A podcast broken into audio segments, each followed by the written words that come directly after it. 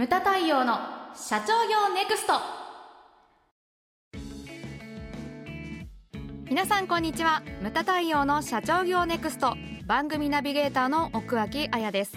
太陽さん、よろしくお願いします。はい、よろしくお願いします。太陽さん、はい、今回のテーマはですね、はい、サービスに賞味期限を設けるというテーマです。サービスに賞味期限、そうですね、普通は食品じゃないですか、はい、賞味期限っていうのは。そうですね。うんうん。でも自社商品にもその硬いものでも重たいものでも、うん、何でもこう賞味期限っていうのがつけられないかどうか考えることが必要なのかなと、うんうんうん、で結構考えると探すといっぱいあるんですよね、うんうん、例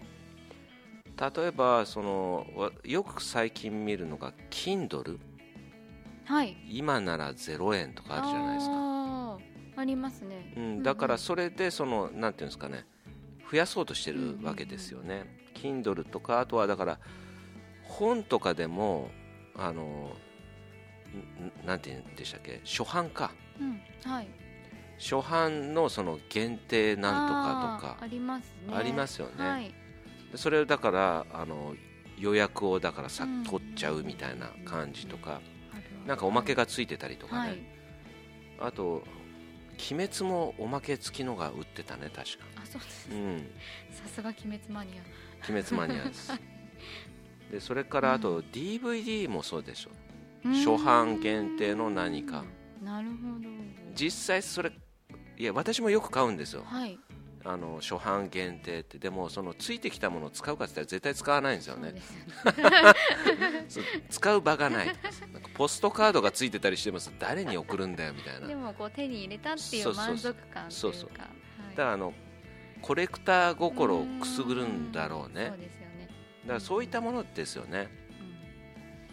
うん、あとね、いろんなその期間限定とかって最近あって、例えばその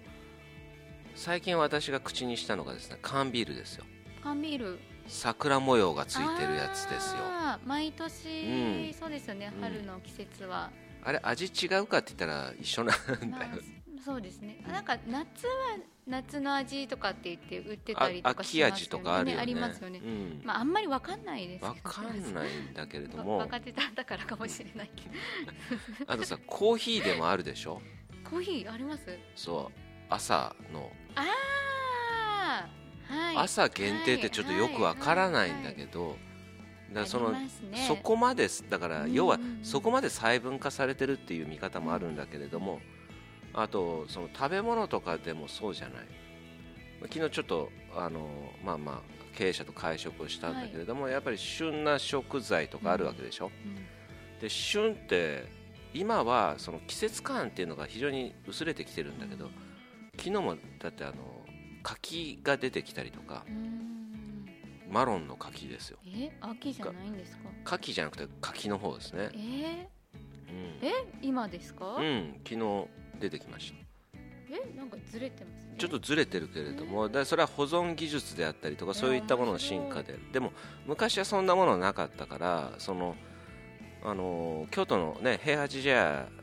の社長とかと話してると、はい、昔は旬ってどのくらいの期間だったんですかっていうと10日っていう、短いですね、うん、だから1年でいうと36旬、それほど細かく分かれてたんですよ。あ、そうなんですね、うん、だからそれが今曖昧になってるんだけれどもね、まあ、いい部分もあり悪い部分もあったりとか、ざっくりありますよね。その新子、新子ってあれですね、小肌のちっちゃいやつです。あ、なんか前いただきました、すっごい美味しかったです、うん、そういえばそう、はい、新子もだから旬なものだし、でも寿司屋の人に言うと、いや大きいのが美味しいですよとか言われるんだけどでもまあ旬だからとか、ね、タケノコであったりとか松茸であったりとか、うん、まあ、これからタケノコのシーズンですね、まあ、やっぱ四季がある日本ならではの、うん、ですよね、うん、そうなんですよ。あとだからなんていうか、賞味期限あるものって言ったらその映画の前売り券とか、はいはいはいはい、これだからこれで来場客数とかをだいたい把握するためのものなんだろうけどね、うん、今前売り券なんてでもあやちゃん買う？い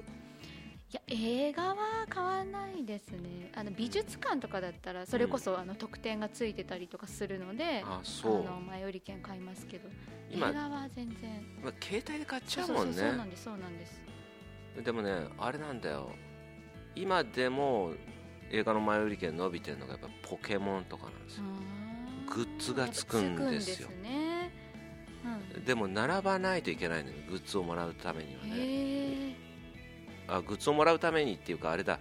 前売り券だと座席指定ができないから、う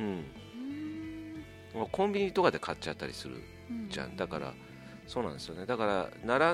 あれどうなんだろう、今って窓口なくなったよね、全部自販機みたいになったから、うん、どうやって座席決めるのかちょっとよく分かんないんだけど、うん、そういう風になってますよね、うん、あとはその期間、うちのお客様神社仏閣巡り大好きなお客さんいるよね。多くいらっしゃいますね。多くいるよね。その、はい、フェイスブック見てるとやたら神社が出てくるんだけれどもその何年か前にあったのが伊勢神宮のなんだっけ、式年遷宮か、はい、あれもだから期間限定じゃないですか、うんうん、行ってみたらね、20年に1回のイベントですよね、うん、はい、そのタイミングで行かれたりとか、うんうんうん、そういった方もいらっしゃるし、あとネットフリックスとかもそう、期間限定で無料でやったりとか、そうですね、うん、期間限定で公開してたりとか、うん、そうですね、そういったものもあるわけですよね、うん、だから CM でね、 CM 広告出して、それでだから会員数を募るというやり方ですよね、うん、はい、さっきの Kindle 0円っていうのもそうですし、そうですよね、まあ、明らかにそうですよね、うん、そういったやり方ですよね、うんうん、なかなかその商品によってはほら、1回 Kindle 0円っていうのは極端な例ですよ、うんうん、まあ、そうですね、まあ、私の本も0円で出てまして一応向こうからしていいですかっていうアプローチはあるんです。来るんですか、うん、来るよ、でそれに応えるんだけれども、うん、していいかどうかで、その私だとほらもう値段のあれじゃないんですよね、まあそうですね、一人でも多くの人に読んでもらいたいからといって、うん、0円でいいですよみたいな、はい、うん、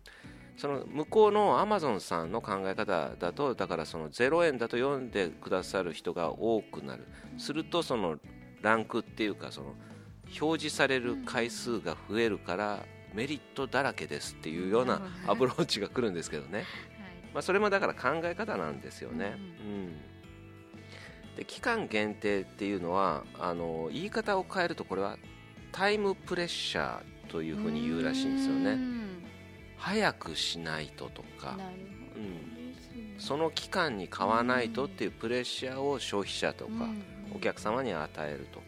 いうような、いつまでに申し込んでいただかなきゃっていう、うちもだってほら、例えば全国経営者セミナー早割りとかもそうなんですよね、はい、年内に申し込んでいただくとその年明けのが安くなりますとか、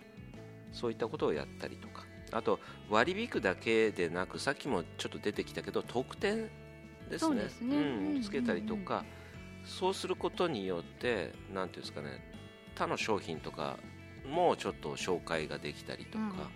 するわけですよね、はい、なんていうんですかね、試作品じゃないけどなんて試食品がついたりとか、うん、それ食べ物とかでも結構あるじゃないですか。そうですね、うんうん、であと買っていただいた後ですね、はい、の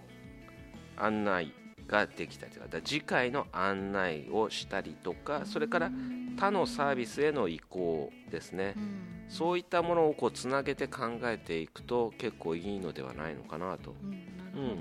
考えることっていうのはだから結構たくさんあると思うんですよ、うんうんうん、そういった賞味期限を設けると、うん、そういうことできないかなと考えていただく、はい、うん、あとあやちゃん、なんか賞味期限のなんか、私、まあ、消費者目線から言うと、私はいつもディズニーランドとかディズニーシーとかは、うん、シーズン期間限定で特別なイベントとかをやってたりするわけですよ。ああ、やってるね。クリスマスとかイースターとかハロウィンとか、うん、そういうイベントに合わせて園内のパーク内の、うん、雰囲気も全然変わりますし、確かにキャラクターの衣装も変わるし、グッズも変わるしっていうのを毎年あって、で毎年やっぱちょっと違うから、確かにもう繰り返し行きたくなるっていう、うん、本当にいい仕組みですよねあれはうちもそう、まあ、定期的に行ってたりしたの、まあ、コロナ禍になってね。あ、そうですね、うん、なかなか取りづらいですかね。そう、はい、ハロウィンが一番人気なんだよね、ディズニーは。そうですね、やっぱり楽しい、うん、一番楽しい。コロナ禍でね、いつだろう行ったんですよ、うん、抽選だったのかな、はい、当時はどういうあれだったのかな。すべて待ち時間5分以内だった。めちゃくちゃ空いてた。すごいですよね、うん、そんな時期ありましたけれども、はい、まあまあそうですよね。ディズニーランドとか本当上手だなって思いますよね、うん、じゃあうちもセミナーもイベントに合わせてハロウィン限定企画とかやりますか、はいはい、桜の時期限定企画、バレンタイン限定参加するとチョコレートがもらえる。まあね、できるできないとかあると思うんですけれども、うんね、まあまあ考えてみることって必要だと思いますよね、はい。ムタ対応の社長業ネクストは、全国の中小企業の経営実務をセミナー、書籍、映像や音声教材、コンサルティングで支援する日本経営合理化協会がお送りしました。今回の内容はいかがでしたでしょうか。番組で取り上げてほしいテーマや質問など、どんなことでも番組ホームページで受け付けております。どしどしお寄せください。それではまた次回お会いしましょう。